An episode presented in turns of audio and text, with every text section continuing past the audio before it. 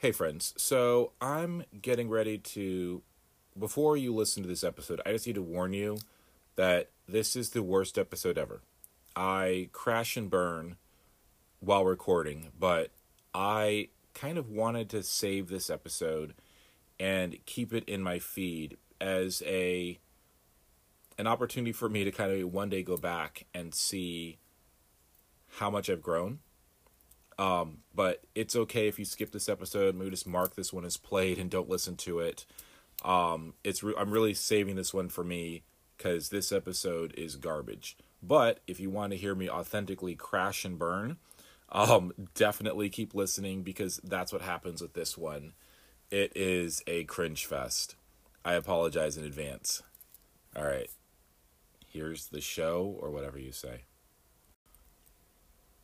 Hello, friends. So, today I wanted to share a poem with you, as well as some reflections on being a neurodivergent person, both in the workplace and even with relationships.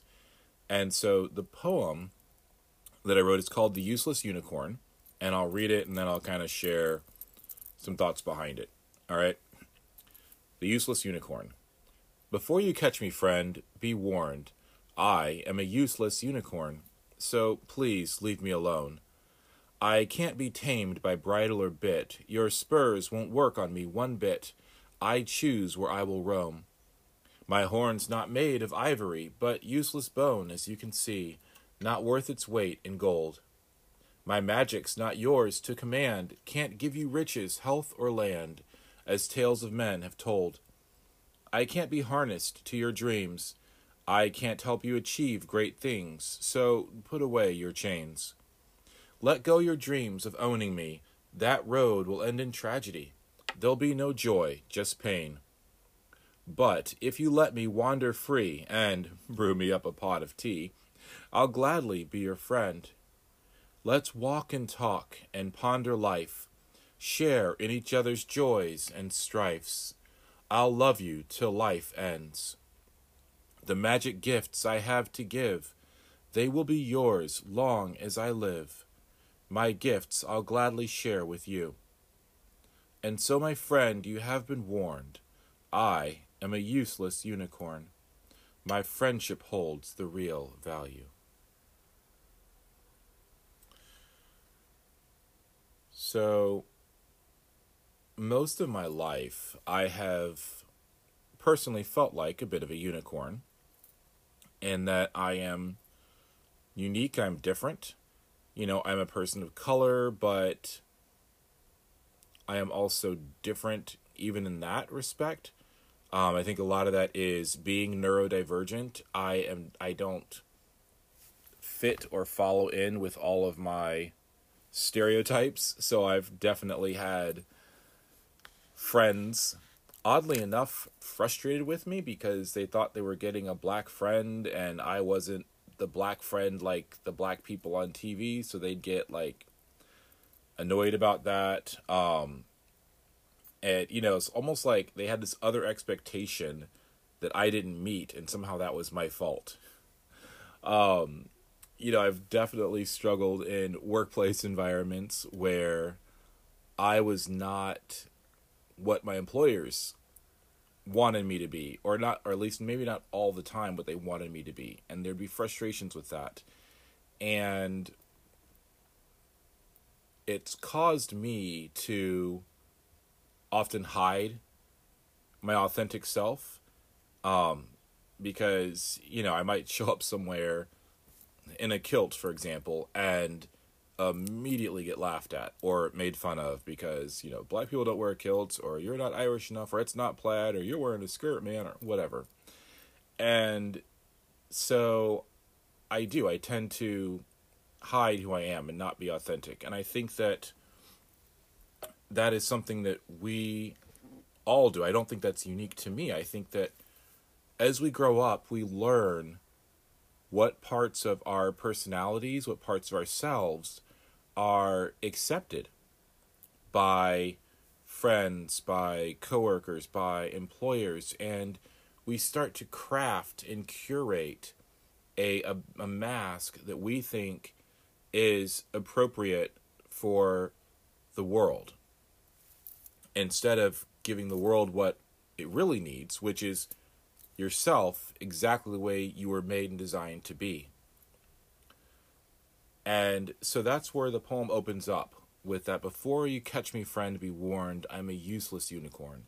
And I say useless because often in mythologies, there was this belief that if you caught a unicorn, it would give you a wish, or that if its horn possessed magical properties. And so this idea that instead of catching it, that it's useless if caught. There's no value to it in owning it because taming it to ride it would not happen. It won't work.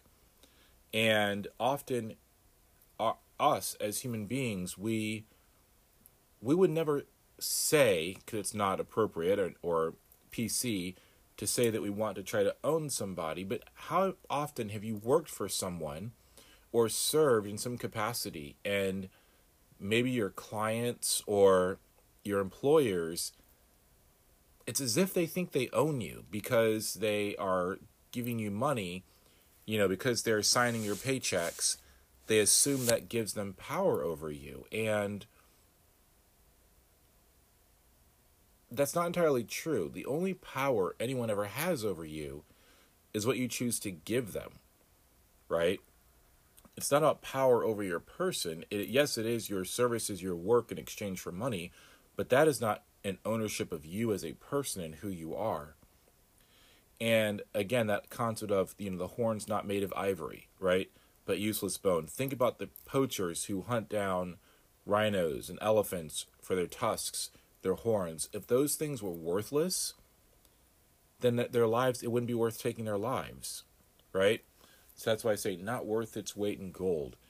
It's it's like the idea behind the um, you know, the goose that laid the golden eggs. You know, and the guy killed it in hopes of getting more eggs out. I am rambling and I got off topic. I'm sorry. I'm not off topic, but I'm kind of losing my point here. But what I'm trying to say is that the idea is the thought of unicorns being valued. Man. I'm sorry. I am. I cannot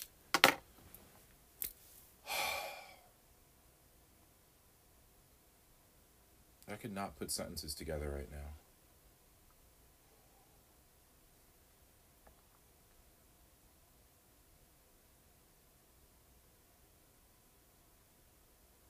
Or maybe this poem is too personal. Have you ever tried to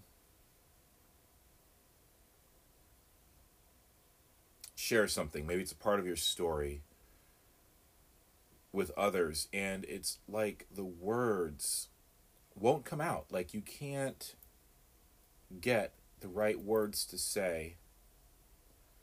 I guess that's why i wrote the poem because as you can tell i can't say what i want to say. I am trying to talk about the struggles of being unique and having unique gifts and feeling like employers and friends are like their goal is often just to exploit. Most relationships we get into are for what we can get out of the relationship. Often when we are befriend somebody date somebody it is about how that person makes us feel. Rarely do we enter in relationships myself included where we're asking ourselves how can i serve this person? Or how can I simply be with this person? And I want to get to know this person, truly get to know them. We rarely do that. The minute someone we know, whether it's a friend or a relative, the moment they don't they do something outside of what we believe is normal. I'm not talking about right or wrong or morality or ethics here. I'm just talking about whether or not it's normal.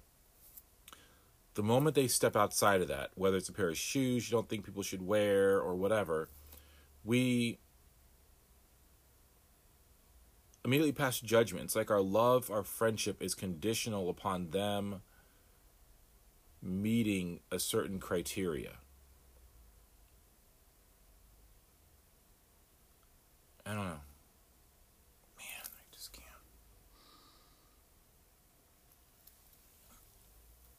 So I'm torn here because part of me wants to delete this episode. Part of me wants to delete this episode because I'm not saying anything of value. And I'm like, why do I even have a podcast? This is. This feels like failure. This episode feels like failure because I can't put enough thoughts together. So here's what I'm going to do. I am going to I'm going to post this. If you're even still listening, thank you. I don't know why you're still listening at this point, but I'm going to post this for two reasons. One, I committed to trying to post every week, no matter what. I'm not going to get better unless I hold myself to this. Two, I want to be authentic and honest with you guys. I am not one of those podcasters who's always smooth, who always knows what to say, who's always eloquent. That's not, I mean, this is the real me. When I'm eloquent and smooth, that is me. And moments right now where I can't string a cohesive thought together, this is also part of my life. This is part of what it is for me to be neurodivergent. It is sometimes where my brain doesn't work for me and I can't think straight. So I'm going to post this so that I can one day go back to this episode and see how far I've grown and see how far I've come along. Or if this is the last one I ever post, I'll know why. Either way. So it's okay if you don't listen to this one. This is really more for me, um, for me to put a mile marker and stuff. So I'm going to stop here and I will continue to work on this craft. And for now, my friends, it is time for your next adventure. I'll miss you.